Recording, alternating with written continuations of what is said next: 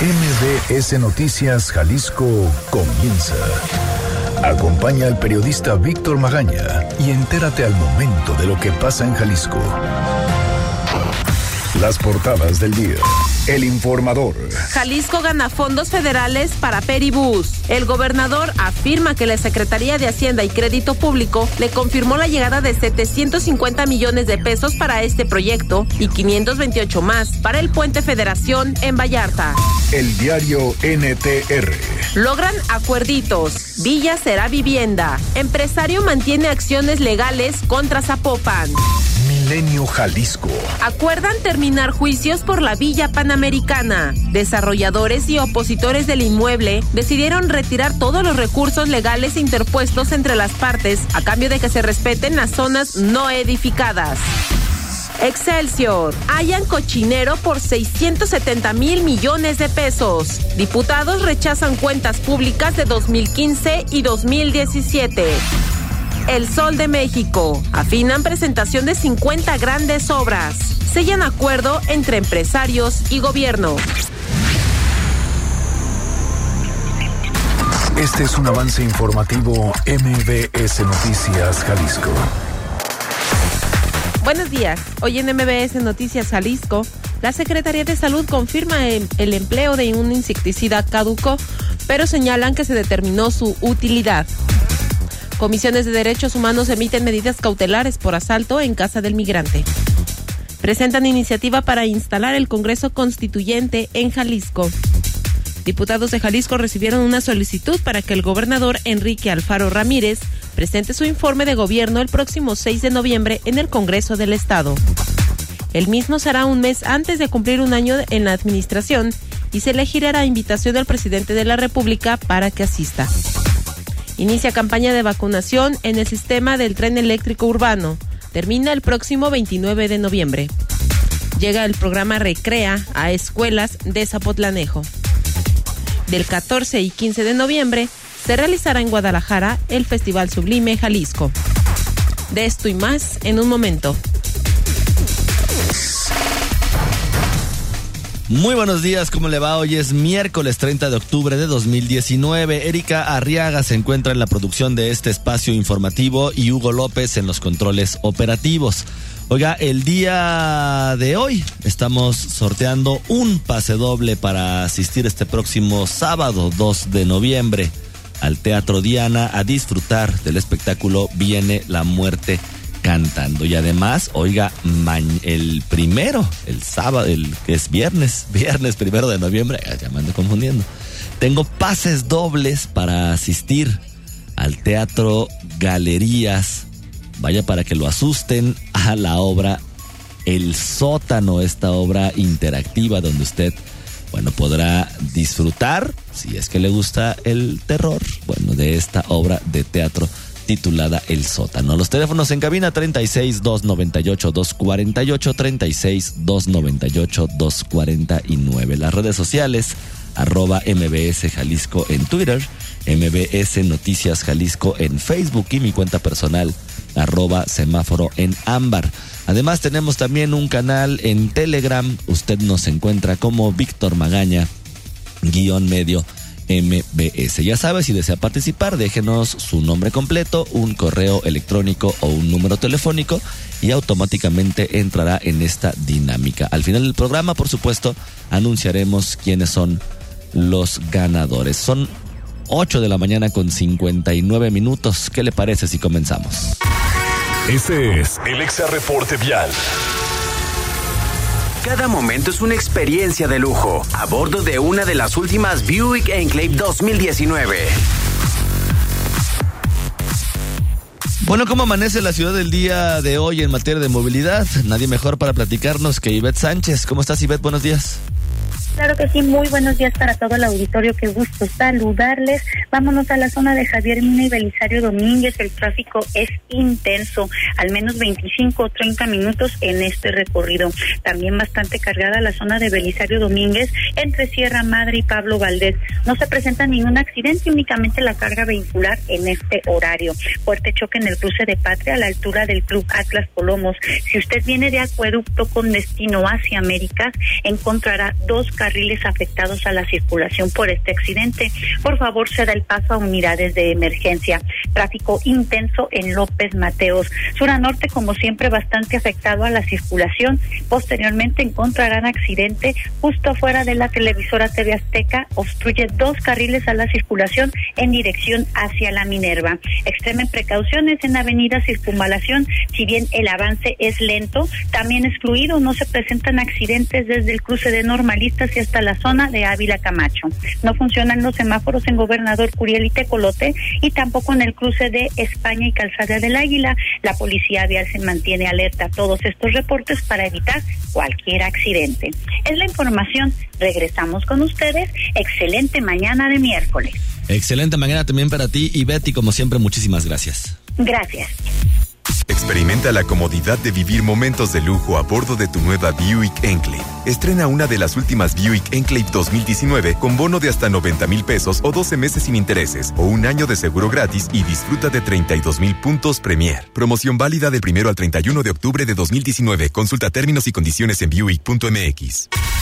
El Exa Reporte Vial es presentado por... Adquiere una Buick Enclave 2019 con bono de hasta 90 mil pesos o 12 meses sin intereses o un año de seguro. Acércate a tu distribuidor autorizado Buick. Salud. Oiga, pues ¿qué cree? Ya para sumarle, pues una perla más a esta administración, la Secretaría de Salud confirma el empleo de un insecticida caduco pero dicen ellos que se determinó primero su utilidad. Ariel Montel, ¿cómo estás? Buenos días. Muy bien, Víctor, muy buenos días para ti, también para la audiencia. Como comentas, mira, el secretario de Salud, Fernando Petersen, confirmó que el insecticida para exterminar el mosco transmisor del dengue corresponde a un lote ya caduco, aunque se determinó su vigencia por medio de pruebas de biodisponibilidad, de utilidad y aplicación, condiciones que investiga la Contraloría y el área jurídica de la dependencia acompañadas de la Contraloría del Estado. Escuchemos al secretario de Salud. ¿No? El hecho de que nosotros estamos convencidos de que no estamos usando eh, ningún producto que no sea eh, efectivo y que no tengamos seguridad en, el, medicamento. Estamos, ya hicimos del conocimiento de la Contraloría y hicimos eh, del conocimiento del jurídico todas estas situaciones que parecieran anómalas, que nosotros estamos, cada que sale un producto del almacén tiene que ser revisado, estamos en todos los previsión de esto. de esto. Se trató de un lote de 6.000 sobrecitos del fumigante que se aplicaron al inicio de este año 2019 en 12.402 casos que representan 6.12% de todas las viviendas fumigadas en el estado.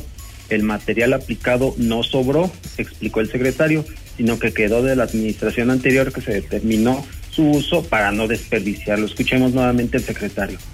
Ese es, parte de lo, que, está en la investigación, porque hay productos que se, van cambiando, hay, hay cartas de canje, hay una serie de cosas que se pueden ir haciendo y nosotros lo que estamos ah, viendo y lo mandamos a la Contraloría es el hecho de tener una bioequivalencia y tener seguridad de que tenemos un producto que es total y absolutamente utilizable.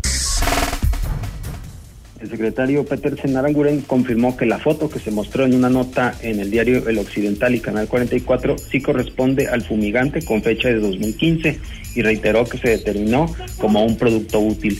Por su parte, la Contralora del Estado, María Teresa Brito, explicó que se investiga el asunto relacionado al fumigante caduco y que de comprobarse la falta derivaría en procedimientos de responsabilidad y hasta de carácter penal. Escuchemos y empezamos a recabar mayor información de la que nos dio el secretario de Salud y ya tenemos todo el escenario para analizar y determinar lo correspondiente. Quiero comentarles que de ser, eh, de ser procedentes estas situaciones que en los medios se han comentado, esto implicaría que la Contraloría del Estado iniciara un procedimiento de responsabilidad administrativa contra quien o quienes pudieran resultar responsables de estos incidentes. Finalmente, el alcalde de Zapopan y presidente de la Red Jalisciense de Municipios por la Salud, Pablo Lemos, calificó de grave la situación y que deberá investigarse para identificar al responsable en autorizar este uso de fumigante caduco. Pues hasta aquí lo que se comentó sobre este tema, Víctor. Adrián, muchísimas gracias. Muy buen día, muchas gracias. Pues imagínese nada más usted. el anuncio por parte del gobierno del estado de una inversión histórica como nunca antes se había visto en el tema del dengue. Este anuncio lo hace el gobernador Enrique Alfaro Ramírez luego, luego de que se comienza a informar del incremento de personas contagiadas por esta enfermedad, después también de que se estaba anunciando el crecimiento exponencial en este 2019 de, de posibles casos de dengue, de personas fallecidas, de estar en el segundo lugar a nivel nacional en cuanto a contagios de dengue.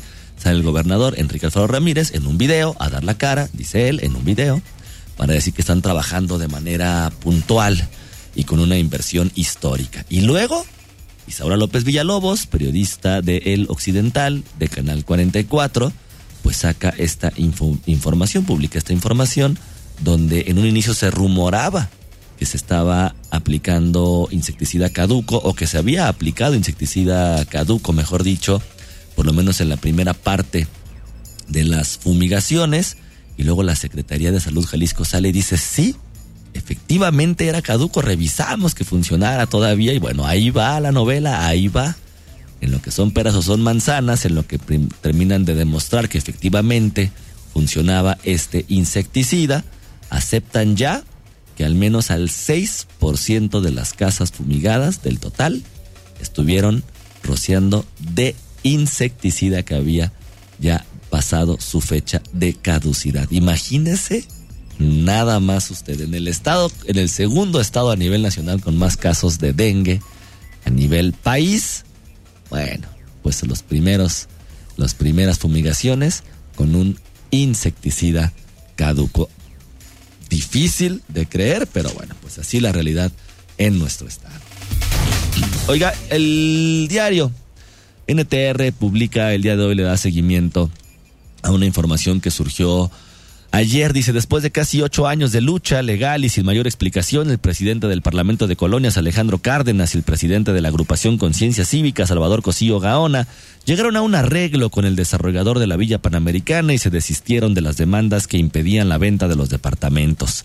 Los desistimientos de los que el diario NTR Guadalajara tiene copia fueron presentados el 9 y 17 de octubre ante la quinta sala unitaria del Tribunal de Justicia Administrativa y están firmados por Alejandro Cárdenas Enríquez como abogado patrono de quienes habían presentado la demanda a las villas panamericanas y que había quedado bajo el expediente 5 67 diagonal 2011 y su acumulado 82 diagonal 2011. El magistrado Adrián Joaquín Miranda Camarena aclaró al admitir el desistimiento que aún está pendiente el juicio que nos ocupa con Eric Bernardo Díaz Castellanos. Además, en el mismo escrito determina la notificación a los jueces y tribunales federales ante los que se han promovido amparos y recursos relacionados con este juicio. Días después, perdón, el 21 de octubre, la empresa Creaciones del Bajío, antes Corey, desarrolladora del inmueble, se desistió del juicio de responsabilidad patrimonial que había presentado contra el Poder Ejecutivo del Estado, la Secretaría General de Gobierno y el Instituto Jalisciense de la Vivienda. Sin embargo, en el mismo escrito confirma que continúan las acciones legales contra el gobierno de Zapopan. Respecto a la denuncia presentada en septiembre contra Salvador Cosillo por el delito de extorsión por parte de los abogados de Francisco Cornejo, desarrollador de la villa, también hubo desistimiento. Incluso el empresario declaró que hubo una confusión y que ni siquiera lo conocía. Ese mismo día, el 21 de octubre, el director general del IJALBI, Javier Pelayo Aguilar, se desistió ante la sexta sala del Tribunal Administrativo del juicio de lesividad que había promovido contra los desarrolladores de la villa. Luego de los desistimientos, se firmó un convenio ante el Instituto de Justicia Alternativa, dado a conocer ayer, en el que se establecieron los compromisos asumidos por los desarrolladores y quienes habían presentado las demandas que impedían el uso de la vivienda. Nada más para darle un poco de contexto y ahorita le cuento por qué. También hace unas semanas ya se había publicado una red de extorsiones investigada por la Fiscalía del Estado de Jalisco en la que están involucrados funcionarios, políticos, notarios y activistas. El titular de la dependencia, Gerardo Octavio Solís Gómez, reveló que entre los señalados se encuentra Salvador Cosío Gaona y el presidente del Parlamento de Colonias, Alejandro Cárdenas. A través de mecanismos jurídicos, decía Gerardo Octavio Solís, da la impresión de que hay una red de extorsionadores quienes con la complicidad de exfuncionarios estatales, de notarios, de jueces y magistrados, de litigantes y organizaciones civiles literalmente estuvieron desposeyendo de su patrimonio a muchos jaliscienses. Estaríamos hablando de más de 15 carpetas de investigación de entrada detectadas, dijo el fiscal de Jalisco. Bueno, ¿qué pasó? Llegaron a un acuerdo. Pues ahora dicen que no hay ningún problema. ¿Qué es lo que dice el alcalde Pablo Lemos Navarro? Bueno, ahorita, regresando de la pausa, justamente vamos a platicar con él, pero también, también vamos a platicar con el representante del Parlamento de Colonias, Alejandro Cárdenas, a ver qué es lo que sucedió. Le recuerdo que estamos regalando pases dobles para asistir este próximo viernes, primero de noviembre, a disfrutar de este espectáculo, de esta obra de teatro de terror El Sótano en el Teatro Galerías y además el sábado 2 de noviembre, este musical y obra de teatro también viene La Muerte Cantando, esto en el Teatro Diana. La dinámica, usted ya la conoce, los teléfonos y la forma de contacto también. Víctor Magaña está en XFM 101.1. Estamos de vuelta con la información más importante a nivel local. La entrevista. Oiga, son 9 de la mañana con 14 minutos. Regresamos a cabina de MBS Noticias Jalisco. Ya le contaba, bueno, primero se dio a conocer que ya se estaba poniendo a la venta el tema las villas panamericanas. Ahí el alcalde Pablo Lemos Navarro levantó la mano y dijo, bueno, espérenme poquito, todavía no están los permisos de habitabilidad y los permisos necesarios justamente para el tema de la construcción o por lo menos de la ya de ir y habitar y poblar y seguir construyendo en este espacio que de por sí ya es vergonzoso, como se ha venido dando desde que se creó con Emilio González Márquez. Luego levantaron las manos diferentes activistas del Parlamento de Colonias, de Conciencia Cívica, y tal, diciendo que se iban a oponer por completo a esta habitabilidad y a esta toma de permisos.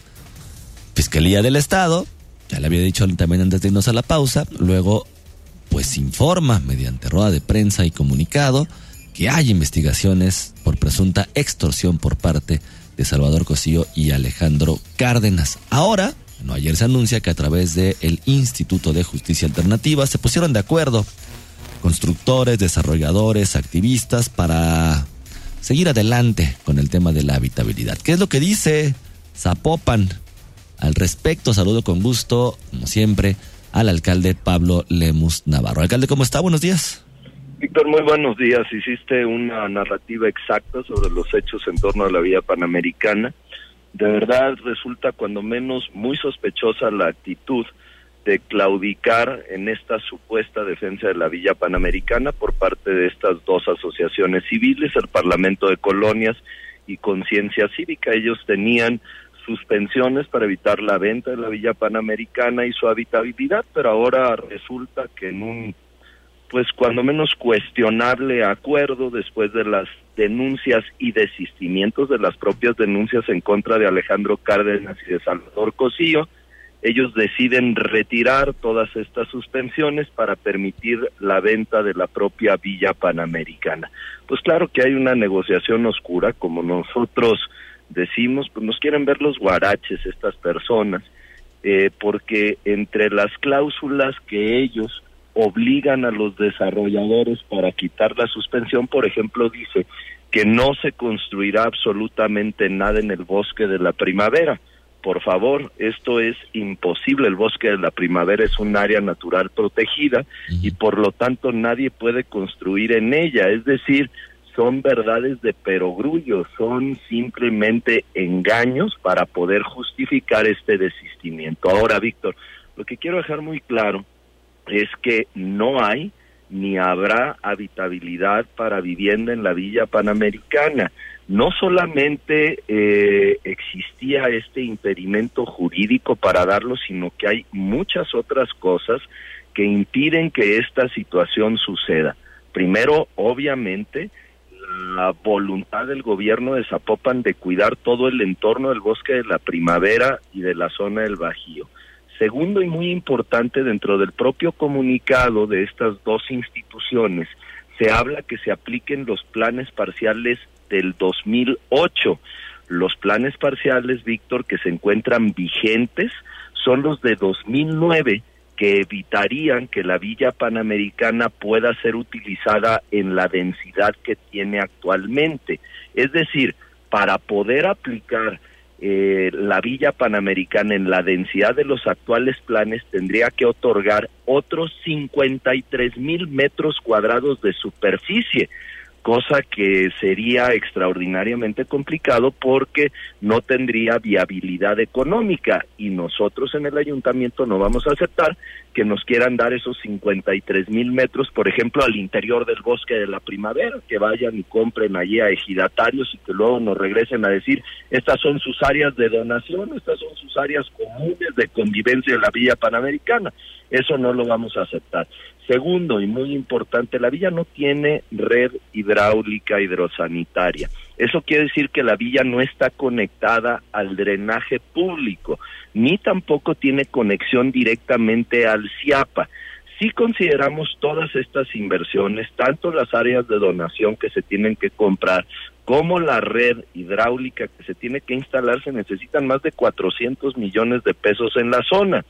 Pero además, Víctor, dentro de las licencias originales que se otorgaron, también se obligaba a los desarrolladores a hacer las obras viales eh, en torno a los accesos de la Villa Panamericana, por ejemplo, los accesos por la lateral de Avenida Vallarta en el descenso hacia la zona del Bajío, cosa que tampoco se ha hecho, ni la conexión que se tiene hacia la zona de Avenida del Bosque.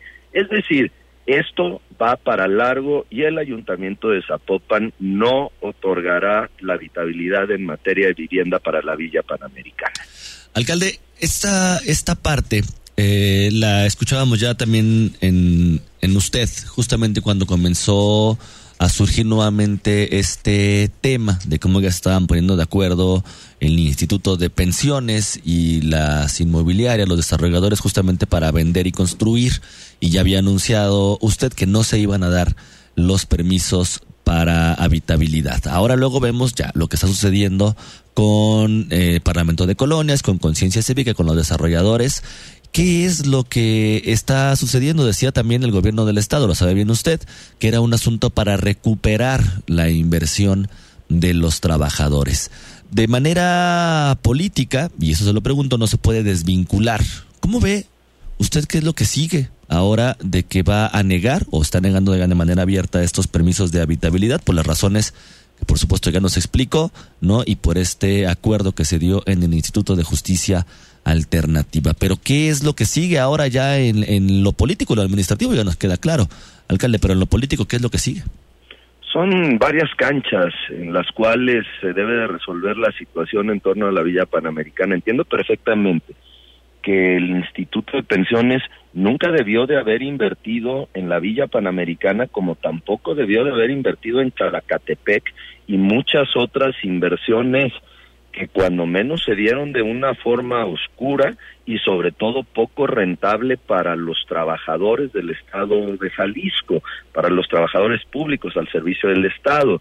Eh, sin embargo, esto no puede estar por encima del cuidado del territorio, del medio ambiente, del bosque de la primavera. Yo tengo una responsabilidad como presidente municipal de cuidar por el ordenamiento del territorio, de cuidar por el medio ambiente. Entiendo perfectamente la situación que vive de crisis pensiones del Estado, pero no podemos pensar que ésta se resuelva pasándole por encima al municipio de Zapopan y causándole una afectación no solamente a Zapopan, sino que esto tendría una afectación muy importante en los mantos freáticos que le pegaría a toda la zona metropolitana de Guadalajara. Por eso, Víctor, además de nosotros sostenernos en nuestra posición, también lo que estamos haciendo es un llamado a las verdaderas organizaciones de defensa del medio ambiente, no para que vengan a respaldar a Zapopan, no, mm. para que vengan a cuidar la situación del Bajío, para que vengan a cuidar toda la situación en el entorno del bosque de la primavera. Entiendo lo que sucede en pensiones del Estado, pero mi responsabilidad es cuidar por el territorio de Zapopan. ¿Hay alguna posibilidad de que te puedan obligar vía tribunales a otorgar esta habitabilidad? Sí, sería un juicio largo, Víctor. Sí hay esa posibilidad y me, imagino que la van a intentar, porque si tú eh, revisas la documentación, eh, solamente vienen los desistimientos de parte del desarrollador para Salvador Cosío, para Alejandro Cárdenas y para el gobierno del Estado en materia de responsabilidad patrimonial, pero no hay un desistimiento contra el ayuntamiento de Zapopan, es decir, el juicio contra Zapopan por responsabilidad patrimonial seguirá. Lo que hace ver es que intentarán eh, demandar al municipio, después a funcionarios públicos y buscar un posible desacato hacia mi persona por el ordenamiento judicial. Pero como ya lo había sostenido anteriormente, Víctor, si me van a eh, desacatar de mi puesto, me van a quitar de mi puesto por desacato, perdón, pues mira, pues no le hace, uno no viene en busca del hueso y ni modo, nos regresamos, yo sé chambear en iniciativa privada y prefiero que me quiten de mi chamba a otorgar el permiso de vivienda para la Villa Panamericana. Alcalde Pablo Lemos Lamarro, le agradezco como siempre haberme tomado, tomado la llamada. A ver si próximamente puede acompañarnos aquí en cabina para platicar de este y de otros temas que supuestamente, o por supuesto, también se están tocando a nivel municipal. Ya vas, Víctor, en unos 15 días por allá te caigo, si te parece. Perfecto, pues aquí nos vemos entonces en un par de semanas. Ya lo escuchó usted, el alcalde Pablo Lemus Navarro, referente al tema de las villas panamericanas. Dice él, es un cuestionable, en un cuestionable acuerdo deciden retirar las demandas. También acusa a parlamentos de colonias, a Alejandro Cárdenas, a Salvador Cosillo de Conciencia Cívica, de que hay una negociación oscura. No hay ni habrá habitabilidad en las vigas, dice él, y van a intentar obligarme vía tribunales a que se otorgue la habitabilidad. El juicio contra Zapopan continúa, pero va para largo. Van a intentar demandar y buscar un desacato hacia mi persona, pero ya lo dije, dice el alcalde. Si me van a quitar de mi puesto, no le hace. Lo prefiero, dice, a dar el permiso de habitabilidad. La entrevista. Justamente también nos acompaña vía telefónica Alejandro Cárdenas, representante del Parlamento de Colonias. Alejandro, ¿cómo estás? Buenos días. Buenos días, aquí a tu auditorio. Oye, Alejandro, sorpresivo, sorpresivo para todos, o, casi para todos, el acuerdo que se dio ayer entre ustedes y lo, las, los inmobiliarios, los constructores, para echar para atrás todas las demandas que había en contra de esta construcción y por supuesto también en contra de ustedes. Bueno, no fue algo sorpresivo el, el, tema es un tema que ha estado muchos mucho tiempo en, los medios y realmente sí hubo presiones, ¿sí? hubo unas denuncias que obligaron a, a buscar otros otros vías y buscamos la cuestión de métodos alternos para llegar a esto, ¿no? No, no es nada oscuro utilizar las instancias que están en la ley, ¿no? Esa es la parte importante, porque finalmente estamos sancionando el convenio. Yo quiero hacer dos precisiones. Nosotros somos ciudadanos y la organización no es autoridad. No somos autoridades. Las autoridades son las que tendrán la última palabra para dar o no dar, o permitir o no permitir cualquier situación. Nosotros tendremos que estar vigilantes del cumplimiento de las leyes, que se acaten los reglamentos, los planes parciales. Nosotros teníamos dos alternativas en la ruta que habíamos trazado. Una era ganar y la otra era perder.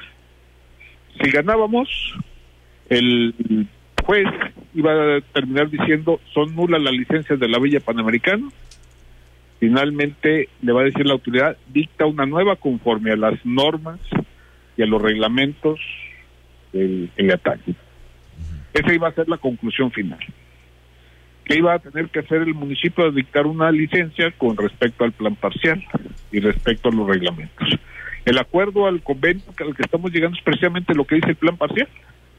O sea, evitamos todo un proceso cuando en el convenio se está eh, planteando densidades menores, mucho menores de las que le habían dado irresponsablemente la autoridad de Sánchez Aldana, eh, los constructores están aportando 10 hectáreas más al proyecto, están bajando la densidad en proporción, eh, están comprometiendo al respeto de una serie de, puntos que no habían respetado, el área natural protegida que quede como área natural protegida, 3.3 hectáreas que tienen, los cauces que cumplan con las 56 condicionantes que ninguna autoridad ni el municipio los ha hecho cumplir. Eh, que cumplan con unas eh, condicionantes de unas mesas de trabajo que hicieron en el 2013-2014 en la administración de Héctor Robles y finalmente están eh, proponiendo, se está proponiendo eh, la implementación de un sistema de monitoreo. Esta parte es la, yo creo que la más importante para todos. Porque este sistema de monitoreo que consiste en tres estaciones meteorológicas, tres estaciones hidrométricas y cinco pozos de monitoreo no existen en ninguna parte del estado. No sé si en alguna otra parte de la República. Pero finalmente vamos a empezar a medir eh, lo que pasa en el subsuelo del Bajío y, en, el ambiente. Entonces creo que este sistema que va a estar operado por una asociación conformada por organizaciones civiles y por los mismos este, propietarios, eh, tendrá un resultado muy importante, incidirá en toda la zona. Oye Alejandro, ¿qué piensas de lo dicho por el alcalde de Zapopan, Pablo Lemus Navarro, de este acuerdo? Dice él, un acuerdo, una negociación obscura, mediante un acuerdo cuestionable. No, pues no es, no es una negociación oscura, le estamos dando la, a la, estamos haciendo pública, no es oscura, o sea, si fuera oscura no la hubiéramos hecho pública, número uno, la, hicimos pública porque nos dieron los acuses del Instituto de Justicia Alternativa el lunes, y ayer se hizo pública, o sea, realmente no es oscura, que él piense y diga, pues, bueno, pues yo ya lo conozco, ya sé lo que va a decir, y eso no tampoco a nosotros nos incomoda, porque finalmente, ¿quién es la autoridad? Nosotros no somos autoridad. La autoridad es la que debe de hacer cumplir la ley y la debe cumplir también. Entonces, yo creo que si lo que acordamos no está dentro de lo que la ley le permite hacer, bueno, pues él tendrá que hacer que se cumpla la ley. O sea, esto tampoco nosotros estamos yendo por encima de la ley. Y en el acuerdo que está firmado, al final, en los incisos, al final está esa parte. Las autoridades tendrán la última palabra. Y la CEMADED y la CEMARNAD y cualquier otra autoridad municipal, estatal o federal. Alejandro, te, pregun- te pregunto, te pregunto esto eh, porque también se publica el día de hoy en diferentes medios de comunicación. Seguramente ya tuviste oportunidad, oportunidad de, de verlos, ¿no? Donde señalan logran acuerditos y Sí, la villa y la villa será vivienda. Hay una línea de tiempo, Alejandro, que sí te quiero, que sí te quiero preguntar para ver cómo lo ves desde tu punto de vista, ¿no? Donde justamente señal, sa- sale, va, va surgiendo el tema, ¿no? Eh, primero se anuncia, bueno, este acuerdo ya entre el Instituto de Pensiones, el gobierno del estado y los desarrolladores para dar, para seguir adelante con el tema de las villas panamericanas. Ustedes se inconforman, ¿no? Manejas estos puntos que ya nos acabas de señalar hace un momento, que finalmente se llega a un acuerdo. Luego la fiscalía hace una rueda de prensa como pocas veces había visto una rueda de prensa solamente para anunciar que eh, eh, Salvador Cosío y, y- y tú estaban acusados, Denunciados, ¿no? denunciados por parte de por extorsión, ¿no? Y para buscar eh, un beneficio personal. Luego, y, ya lo señalabas tú, pues efectivamente no fue en lo oscuro, lo dan a conocer. El día de ayer se hace ya finalmente este convenio para seguir adelante con el tema de la construcción de las villas panamericanas, con los puntos que ya nos señalaste anteriormente, pero incluso uno de los em, constructores señala que ni siquiera se conoce a Salvador Cosío que se equivocó de nombre. ¿No te parece? Y, y- y- y- y vamos, vamos dejando como los temas personales y viéndolo como si fuera en una tercera persona. ¿No te parece al menos sospechoso el, el tema si tú no, si tú no fueras uno de los involucrados? Te lo pregunto en el mejor de los términos. Pero sospechoso en qué sentido? En el tema de cómo mí- se va dando, de cómo se va dando finalmente los acuerdos, de cómo llegan a un asunto de justicia alternativa para quitar de las dos partes las demandas y que siga la construcción de las vigas panamericanas. Yo, yo creo que tendríamos que ponernos, y bueno, ya tú hiciste una reseña, pero yo te voy a poner otra, otro punto de vista que... adelante, que la justamente para eso estoy la buscando tu gente- voz. La gente pierde, ¿sí? ¿Quiénes Adelante. firmaron, ¿Quiénes firmaron las demandas de nulidad? Son vecinos. Son vecinos de Rancho Contento quienes firm- firman la demanda de nulidad. Y ellos firman por mantener su calidad. Eh, nosotros los acompañamos también en esas demandas. Hemos sido parte de esas demandas, ¿no? Pero estas demandas tienen un trayecto de 10 años, con un costo para económico y también un desgaste familiar. ¿sí? Cuando hay un anuncio del fiscal que van a denunciar o que nos denunciaron y que van a investigarnos, eh, yo te pregunto, ¿cómo crees que estarían las familias que firmaron las denuncias? Claro. En un- en un- en- va- va- hay, hay que poner, hay que poner un momento una pausa ahí para, para poder seguir el hilo, Alejandro, porque realmente me interesa conocer también eh, tu, tu versión y la postura referente al caso. Cuando sale, cuando sale esta rueda de prensa por parte de Fiscalía, ¿ustedes no lo ven como un asunto de intimidación? Sí, claro, claro, o sea, cuando cuando no están guardando el debido proceso. ¿Cuál es el debido proceso? Oye, pues primero te cito, ¿no? Antes de hacer público una, una cuestión de esta naturaleza. Hay una violación a nuestros derechos. Claro. A nosotros nos están criminalizando sin juzgarnos, sin habernos llamado, sin haber aportado una prueba. Definitivamente, hay una violación a nuestros derechos. Pero no, no por eso fuimos y dejamos el asunto. A lo que se está llegando en este acuerdo es precisamente porque buscamos otra medida. Para poder lograr lo que queríamos a través de la mediación. Entonces estamos logrando precisamente al objetivo que nos habíamos planteado en un principio, que era que se cumpliera la ley, que se cumpliera con los planes parciales. No podemos ir más allá de eso, Nada bajo lo oscurito entonces. ¿no? Bueno, pues ahí está, ahí está el, el El documento. ¿Qué, qué, qué- qué tiene de oscuro o qué tiene de raro ese, ese acuerdo? El que conozca de los planes parciales, el que conozca de la reglamentación, pues estamos teniendo un triunfo en lo general, ¿sí? De lo que habíamos planteado. Sí, tenemos aquí el acuerdo del Instituto de Justicia Alternativa. En unos momentos más lo subiremos a las redes sociales. Alejandro, vamos a suponer que el tiempo avanza, que finalmente Zapopan termina otorgando estos permisos de habitabilidad, ya sea por decisión propia o vía a través de, tribu- de tribunales, porque la demanda, las demandas interpuestas, bueno, se las quitaron a ustedes, pero continúan las demandas contra el Ayuntamiento de Zapopan. Vamos a suponer que continúa, que continúa la construcción de las vigas panamericanas y vamos ya a un año justamente de esta plática. No, no habría nada que reclamarte en ese entonces. Mm, Yo creo que nosotros no tenemos, eh, bueno, yo no tendría ninguna cuestión de que esconder y, y, y lo diría por eso, ¿no? Porque eh, no le estamos quitando el derecho a nadie de que ahorita en este momento demande contra la Villa Panamericana. Claro. O sea, cualquier persona, tú o cualquiera de tus radioescuchas o cualquier otra persona pues, puede intentar esto.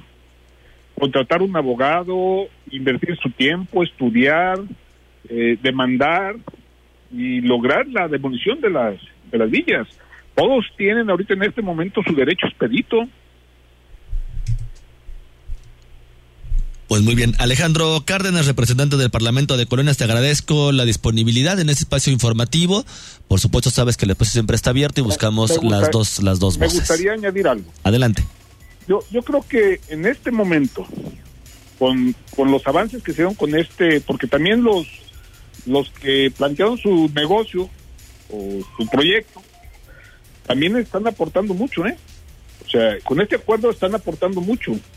Se están reduciendo muchas cosas de las que les habían dado indebidamente otras administraciones. Yo creo que también hay una voluntad de ellos de hacer las cosas bien. ¿sí? O sea, y también hay que ver esa parte, porque si revisan ese documento, este documento que se eh, entregó el día de ayer, eh, realmente ellos están poniendo también otra parte. O sea, para poder tener este acuerdo hay voluntades de las dos partes.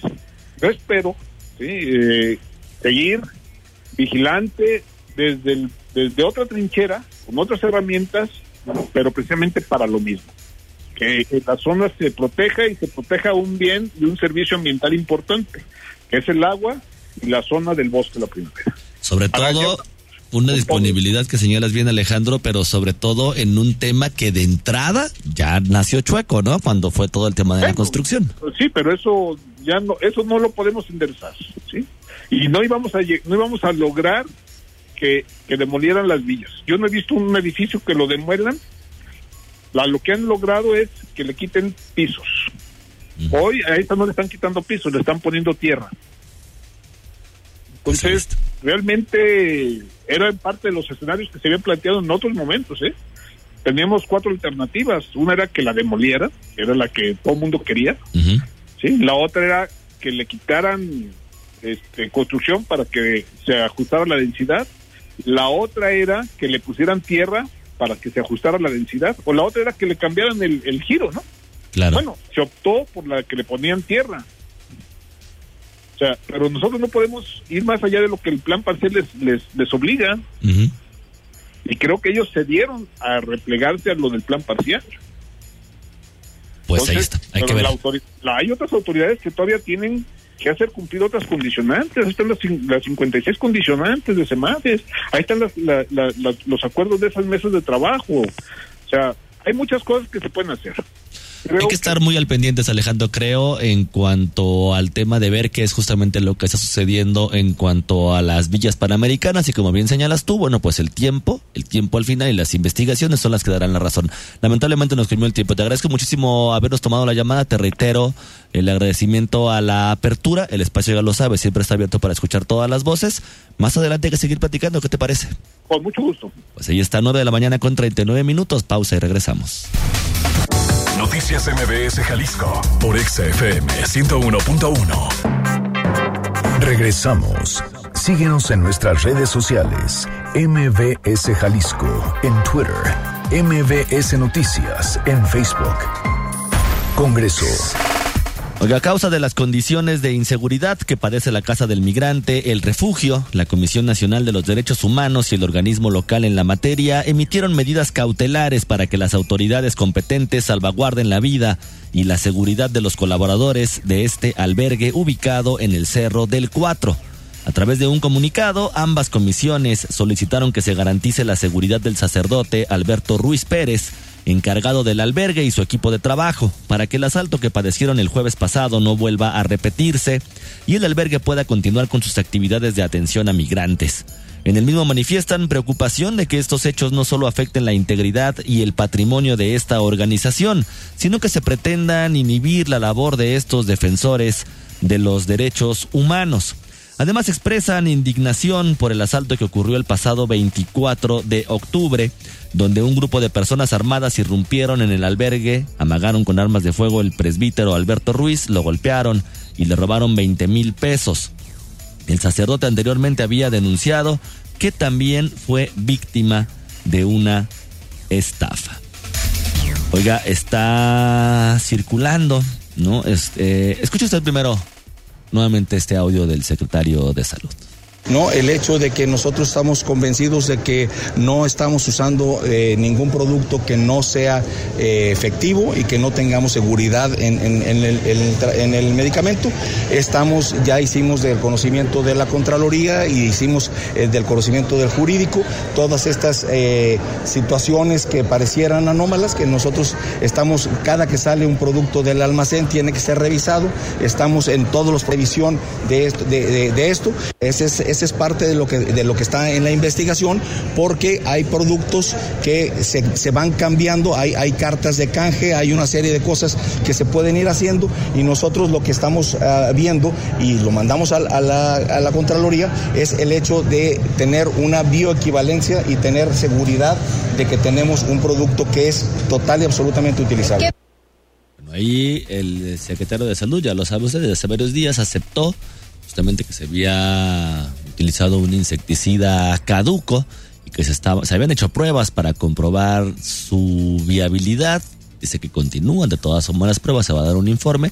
Bueno, pues ayer, al parecer, el gobernador Enrique Alfaro Ramírez, muy a su estilo, ya volvió a decir que no es cierto que se usó este insecticida caduco cuando ya su secretario de salud lo había confirmado. Hay que ver qué tantas pruebas se le hicieron antes para el tema de su viabilidad, el tema de poderlo utilizar luego de la fecha marcada en los sobrecitos con caducidad.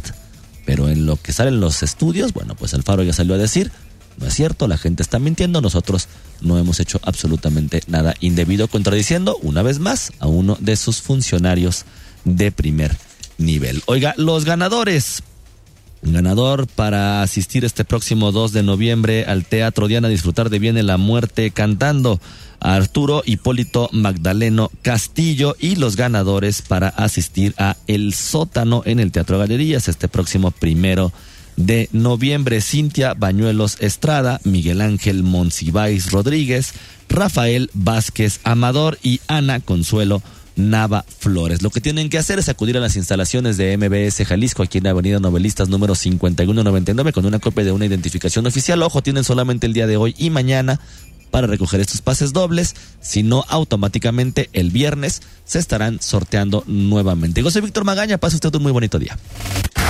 Aquí concluye MBS Noticias Jalisco. Acompaña a Víctor Magaña y su equipo de profesionales de lunes a viernes a partir de las 9 de la mañana por EXA FM Guadalajara. La entrevista. Porque son 9 de la mañana con 14 minutos. Regresamos a cabina de MBS Noticias Jalisco. Ya le contaba, bueno, primero se dio a conocer que ya se estaba poniendo a la venta el tema las villas panamericanas. Ahí el alcalde Pablo Lemos Navarro levantó la mano y dijo, bueno, espérenme poquito, todavía no están los permisos de habitabilidad y los permisos necesarios justamente para el tema de la construcción o por lo menos de la ya de ir y habitar y poblar y seguir construyendo en este espacio que de por sí ya es vergonzoso, como se ha venido dando desde que se creó con Emilio González Márquez. Luego levantaron las manos diferentes activistas del Parlamento de Colonias, de Conciencia Cívica, y tal, diciendo que se iban a oponer por completo a esta habitabilidad y a esta toma de permisos.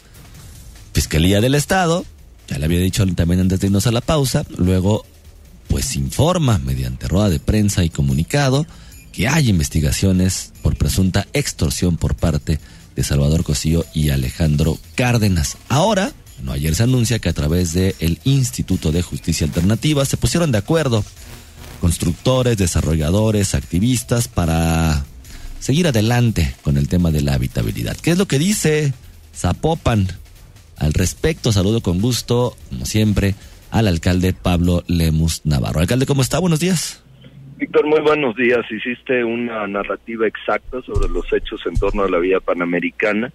De verdad resulta cuando menos muy sospechosa la actitud de claudicar en esta supuesta defensa de la Villa Panamericana por parte de estas dos asociaciones civiles, el Parlamento de Colonias y Conciencia Cívica. Ellos tenían suspensiones para evitar la venta de la Villa Panamericana y su habitabilidad, pero ahora resulta que en un, pues cuando menos cuestionable acuerdo después de las denuncias y desistimientos de las propias denuncias en contra de Alejandro Cárdenas y de Salvador Cosío, ellos deciden retirar todas estas suspensiones para permitir la venta de la propia Villa Panamericana.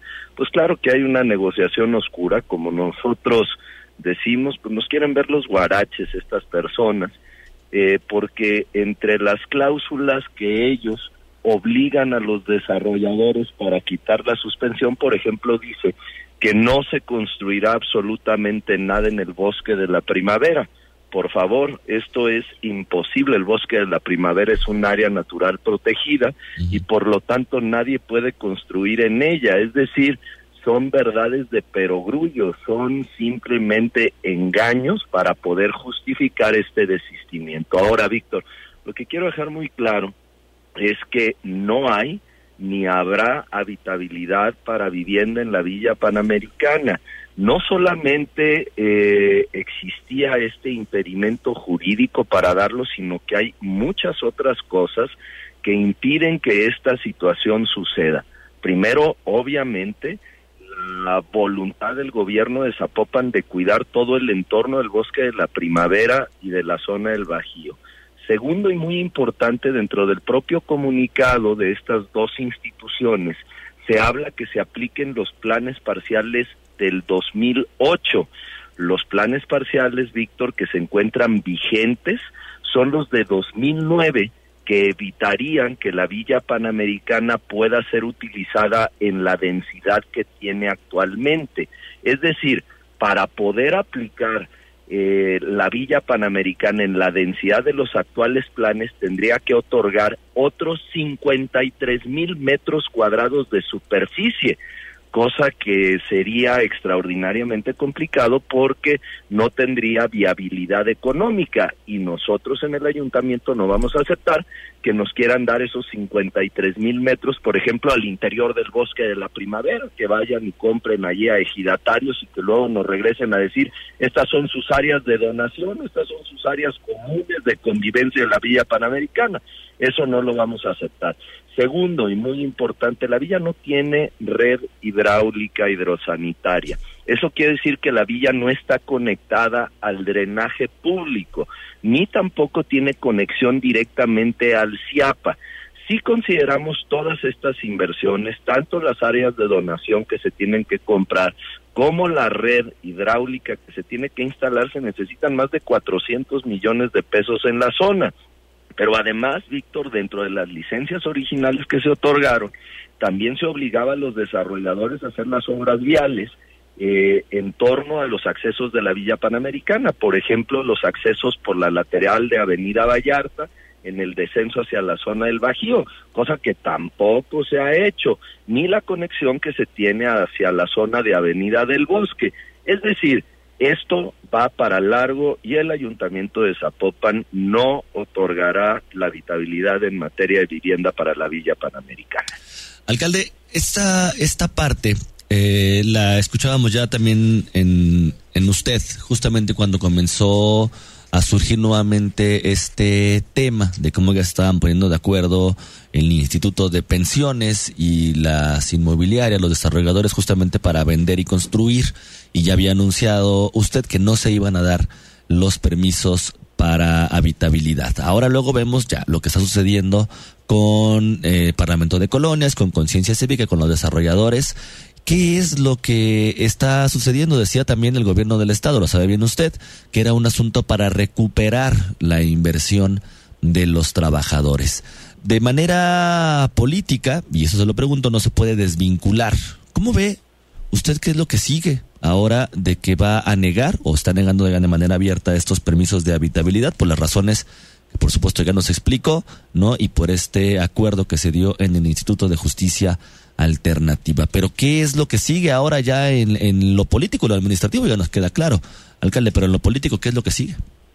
Son varias canchas en las cuales se debe de resolver la situación en torno a la Villa Panamericana. Entiendo perfectamente que el Instituto de Pensiones nunca debió de haber invertido en la Villa Panamericana como tampoco debió de haber invertido en Characatepec y muchas otras inversiones que cuando menos se dieron de una forma oscura y sobre todo poco rentable para los trabajadores del Estado de Jalisco, para los trabajadores públicos al servicio del Estado.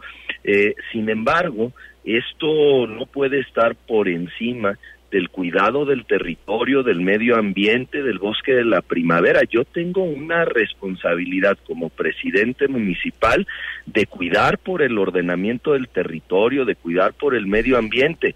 Entiendo perfectamente la situación que vive de crisis pensiones del Estado, pero no podemos pensar que ésta se resuelva pasándole por encima al municipio de Zapopan y causándole una afectación no solamente a Zapopan, sino que esto tendría una afectación muy importante en los mantos freáticos que le pegaría a toda la zona metropolitana de Guadalajara. Por eso, Víctor, además de nosotros sostenernos en nuestra posición, también lo que estamos haciendo es un llamado a las verdaderas organizaciones de defensa del medio ambiente, no para que vengan a respaldar a Zapopan, no, mm. para que vengan a cuidar la situación del Bajío, para que vengan a cuidar toda la situación en el entorno del bosque de la primavera. Entiendo lo que sucede en pensiones del Estado, pero mi responsabilidad es cuidar por el territorio de Zapopan. ¿Hay alguna posibilidad de que te puedan obligar vía tribunales a otorgar esta habitabilidad? Sí, sería un juicio largo, Víctor. Sí hay esa posibilidad y me, imagino que la van a intentar, porque si tú eh, revisas la documentación, eh, solamente vienen los desistimientos de parte del desarrollador para Salvador Cosío, para Alejandro Cárdenas y para el gobierno del Estado en materia de responsabilidad patrimonial, pero no hay un desistimiento contra el ayuntamiento de Zapopan, es decir, el juicio contra Zapopan por responsabilidad patrimonial seguirá. Lo que hace ver es que intentarán eh, demandar al municipio, después a funcionarios públicos y buscar un posible desacato hacia mi persona por el ordenamiento judicial. Pero como ya lo había sostenido anteriormente, Víctor, si me van a eh, desacatar de mi puesto, me van a quitar de mi puesto por desacato, perdón, pues mira, pues no le hace, uno no viene en busca del hueso y ni modo, nos regresamos, yo sé chambear en iniciativa privada y prefiero que me quiten de mi chamba a otorgar el permiso de vivienda para la Villa Panamericana. Alcalde Pablo Lemos Navarro, le agradezco como siempre haberme tomado, tomado la llamada. A ver si próximamente puede acompañarnos aquí en cabina para platicar de este y de otros temas que supuestamente, o por supuesto, también se están tocando a nivel municipal. Ya vas, Víctor, en unos 15 días por allá te caigo, si te parece. Perfecto, pues aquí nos vemos entonces en un par de semanas. Ya lo escuchó usted, el alcalde Pablo Lemus Navarro, referente al tema de las villas panamericanas. Dice él, es un cuestionable, en un cuestionable acuerdo deciden retirar las demandas. También acusa a parlamentos de colonias, a Alejandro Cárdenas, a Salvador Cosillo de Conciencia Cívica, de que hay una negociación oscura. No hay ni habrá habitabilidad en las villas, dice él, y van a intentar obligarme vía tribunales a que se otorgue la habitabilidad. El juicio contra Zapopan continúa, pero va para largo. Van a intentar demandar y buscar un desacato hacia mi persona, pero ya lo dije, dice el alcalde. Si me van a quitar de mi puesto, no le hace. Lo prefiero, dice, a dar el permiso de habitabilidad. La entrevista. Justamente también nos acompaña vía telefónica Alejandro Cárdenas, representante del Parlamento de Colonias. Alejandro, ¿cómo estás? Buenos días. Buenos días, aquí a tu auditorio. Oye, Alejandro, sorpresivo, sorpresivo para todos, o, casi para todos, el acuerdo que se dio ayer entre ustedes y lo, las, los inmobiliarios, los constructores, para echar para atrás todas las demandas que había en contra de esta construcción y por supuesto también en contra de ustedes. Bueno, no fue algo sorpresivo. El, tema es un tema que ha estado muchos mucho tiempo en, los medios y realmente sí hubo presiones, hubo unas denuncias que obligaron a, buscar otros otros vías. Y buscamos la cuestión de métodos alternos para llegar a esto, ¿no? No, no es nada oscuro utilizar las instancias que están en la ley, ¿no? Esa es la parte importante, porque finalmente estamos sancionando el convenio. Yo quiero hacer dos precisiones. Nosotros somos ciudadanos y la organización no es autoridad. No somos autoridades. Las autoridades son las que tendrán la última palabra para dar o no dar, o permitir o no permitir cualquier situación. Nosotros tendremos que estar vigilantes del cumplimiento de las leyes, que se acaten los reglamentos, los planes parciales. Nosotros teníamos dos alternativas en la ruta que habíamos trazado. Una era ganar y la otra era perder. Si ganábamos, el juez iba a terminar diciendo son nulas las licencias de la Villa Panamericana. Finalmente le va a decir la autoridad, dicta una nueva conforme a las normas y a los reglamentos del, ataque. Esa iba a ser la conclusión final. Que iba a tener que hacer el municipio a dictar una licencia con respecto al plan parcial y respecto a los reglamentos. El acuerdo al convenio al que estamos llegando es precisamente lo que dice el plan parcial. O sea, evitamos todo un proceso cuando en el convenio se está eh, planteando densidades menores, mucho menores de las que le había dado irresponsablemente la autoridad de Sánchez Aldana, eh, los constructores están aportando 10 hectáreas más al proyecto, están bajando la densidad en proporción, eh, están comprometiendo al respeto de una serie de, puntos que no habían respetado, el área natural protegida que quede como área natural protegida, 3.3 hectáreas que tienen, los cauces que cumplan con las 56 condicionantes que ninguna autoridad ni el municipio los ha hecho cumplir. Eh, que cumplan con unas eh, condicionantes de unas mesas de trabajo que hicieron en el 2013-2014 en la administración de Héctor Robles y finalmente están eh, proponiendo, se está proponiendo eh, la implementación de un sistema de monitoreo. Esta parte es la, yo creo que la más importante para todos. Porque este sistema de monitoreo que consiste en tres estaciones meteorológicas, tres estaciones hidrométricas y cinco pozos de monitoreo no existen en ninguna parte del estado. No sé si en alguna otra parte de la República. Pero finalmente vamos a empezar a medir eh, lo que pasa en el subsuelo del Bajío y, en, el, en el ambiente. Entonces creo que este sistema que va a estar operado por una asociación conformada por organizaciones civiles y por los mismos este, propietarios, eh, tendrá un resultado muy importante, incidirá en toda la zona. Oye Alejandro, ¿qué piensas de lo dicho por el alcalde de Zapopan, Pablo Lemus Navarro, de este acuerdo? Dice él, un acuerdo, una negociación oscura, mediante un acuerdo cuestionable.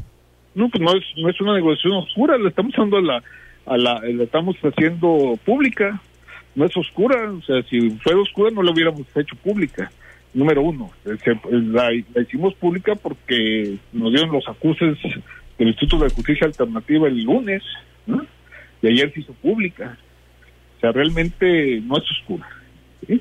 Que él piense y diga, pues bueno, pues yo ya lo conozco, ya sé lo que va a decir, y eso no tampoco a nosotros nos incomoda, porque finalmente, ¿quién es la autoridad? Nosotros no somos autoridad. La autoridad es la que debe de hacer cumplir la ley, y la debe cumplir también. Entonces, yo creo que si lo que acordamos no está dentro de lo que la ley le permite hacer, bueno, pues él tendrá que hacer que se cumpla la ley. Sea, esto tampoco nosotros estamos yendo por encima de la ley. Y en el acuerdo que está firmado, al final, en los incisos, al final está esa parte. Las autoridades tendrán la última palabra. Y la CEMADED y la CEMARNAD y cualquier otra autoridad municipal, estatal o federal.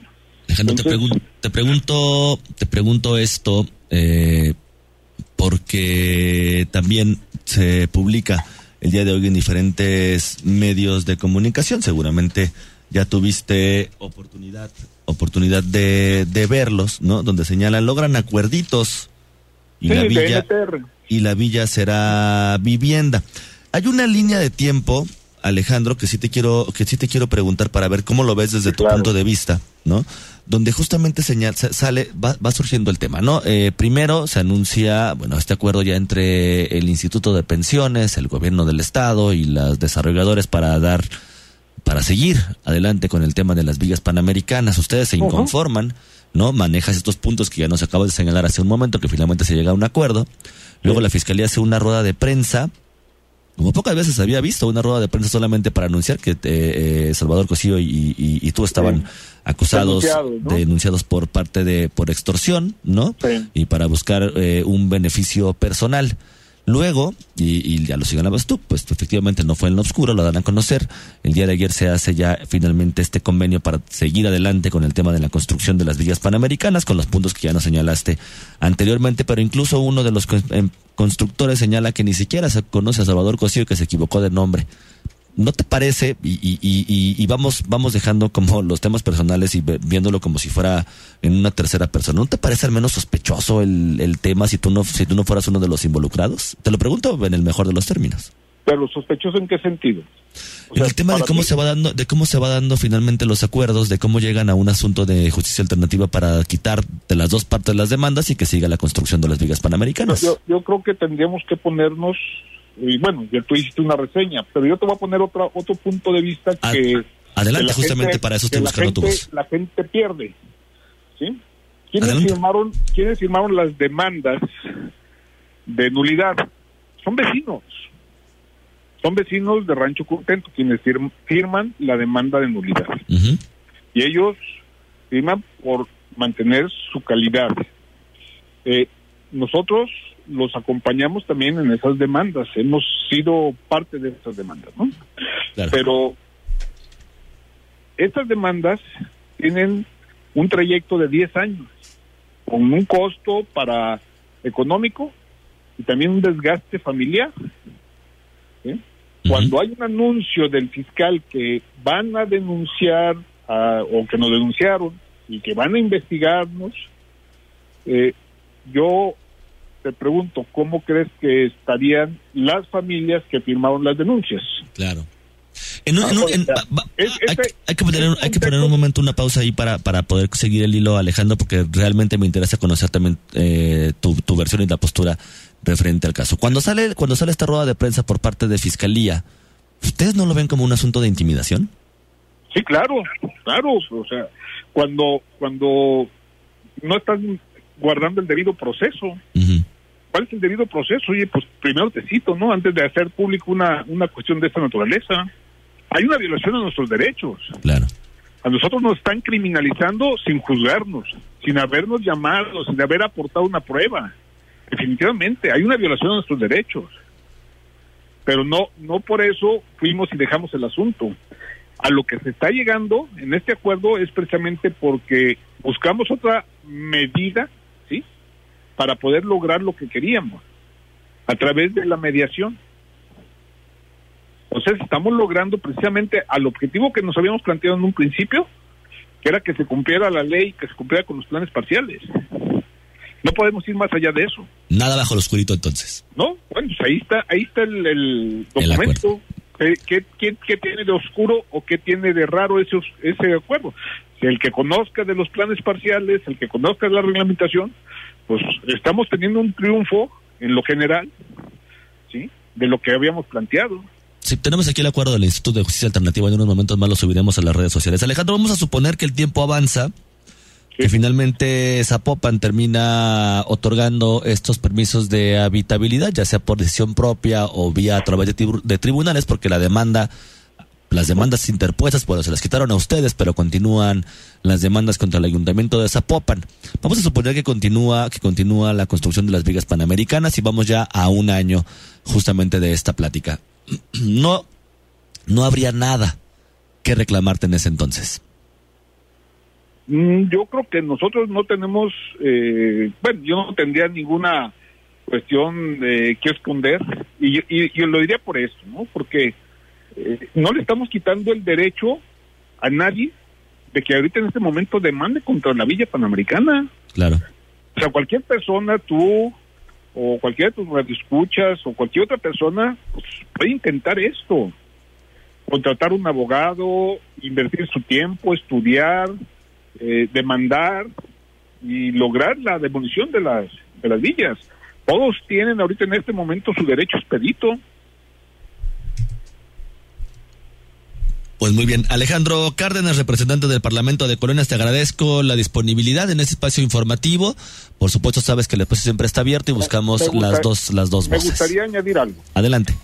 Yo, yo creo que en este momento, con, con los avances que se dieron con este, porque también los, los que plantearon su negocio o su proyecto, también están aportando mucho, ¿eh? O sea, con este acuerdo están aportando mucho. Se están reduciendo muchas cosas de las que les habían dado indebidamente otras administraciones. Yo creo que también hay una voluntad de ellos de hacer las cosas bien. ¿sí? O sea, y también hay que ver esa parte, porque si revisan ese documento, este documento que se eh, entregó el día de ayer, eh, realmente ellos están poniendo también otra parte. O sea, para poder tener este acuerdo hay voluntades de las dos partes. Yo espero ¿sí? eh, seguir vigilante desde, el- desde otra trinchera, con otras herramientas, pero precisamente para lo mismo. Que, la zona se proteja y se proteja un bien y un servicio ambiental importante, que es el agua y la zona del bosque la primavera. Sobre todo, una disponibilidad que señalas bien, Alejandro, pero sobre todo en un tema que de entrada ya nació chueco, ¿no? Cuando fue todo el tema de la construcción. Pues sí, pero eso ya no, eso no lo podemos enderezar, ¿sí? Y no íbamos a no íbamos a lograr que, que demolieran las villas. Yo no he visto un edificio que lo demuelan. La, lo que han logrado es que le quiten pisos. Hoy a esta no le están quitando pisos, le están poniendo tierra. Entonces, realmente era en parte de los escenarios que se habían planteado en otros momentos, ¿eh? Teníamos cuatro alternativas. Una era que la demoliera, que era la que todo el mundo quería. ¿sí? La otra era que le quitaran este, construcción para que se ajustara la densidad. La otra era que le pusieran tierra para que se ajustara la densidad, o la otra era que le cambiaran el, el giro, ¿no? Claro. Bueno, se optó por la que le ponían tierra. O sea, pero nosotros no podemos ir más allá de lo que el plan parcial les, les, les obliga. Y creo que ellos se dieron a replegarse a lo del plan parcial. Pues ahí está, hay que ver. la- hay otras autoridades que todavía tienen que hacer cumplir otras condicionantes. Ahí están las, las 56 condicionantes de SEMADES. Ahí están las- la- la- la- los acuerdos de esas mesas de trabajo. O sea, hay muchas cosas que se pueden hacer. Hay que estar muy al pendientes, Alejandro, creo, en cuanto al tema de ver qué es justamente lo que está sucediendo en cuanto a las villas panamericanas y como bien señalas tú, bueno, pues el tiempo, el tiempo al final y las investigaciones son las que darán la razón. Lamentablemente nos comió el tiempo. Te agradezco muchísimo habernos tomado la llamada, te reitero el agradecimiento a la apertura, el espacio ya lo sabes, siempre está abierto para escuchar todas las voces. Más adelante hay que seguir platicando, ¿qué te parece? Con mucho gusto.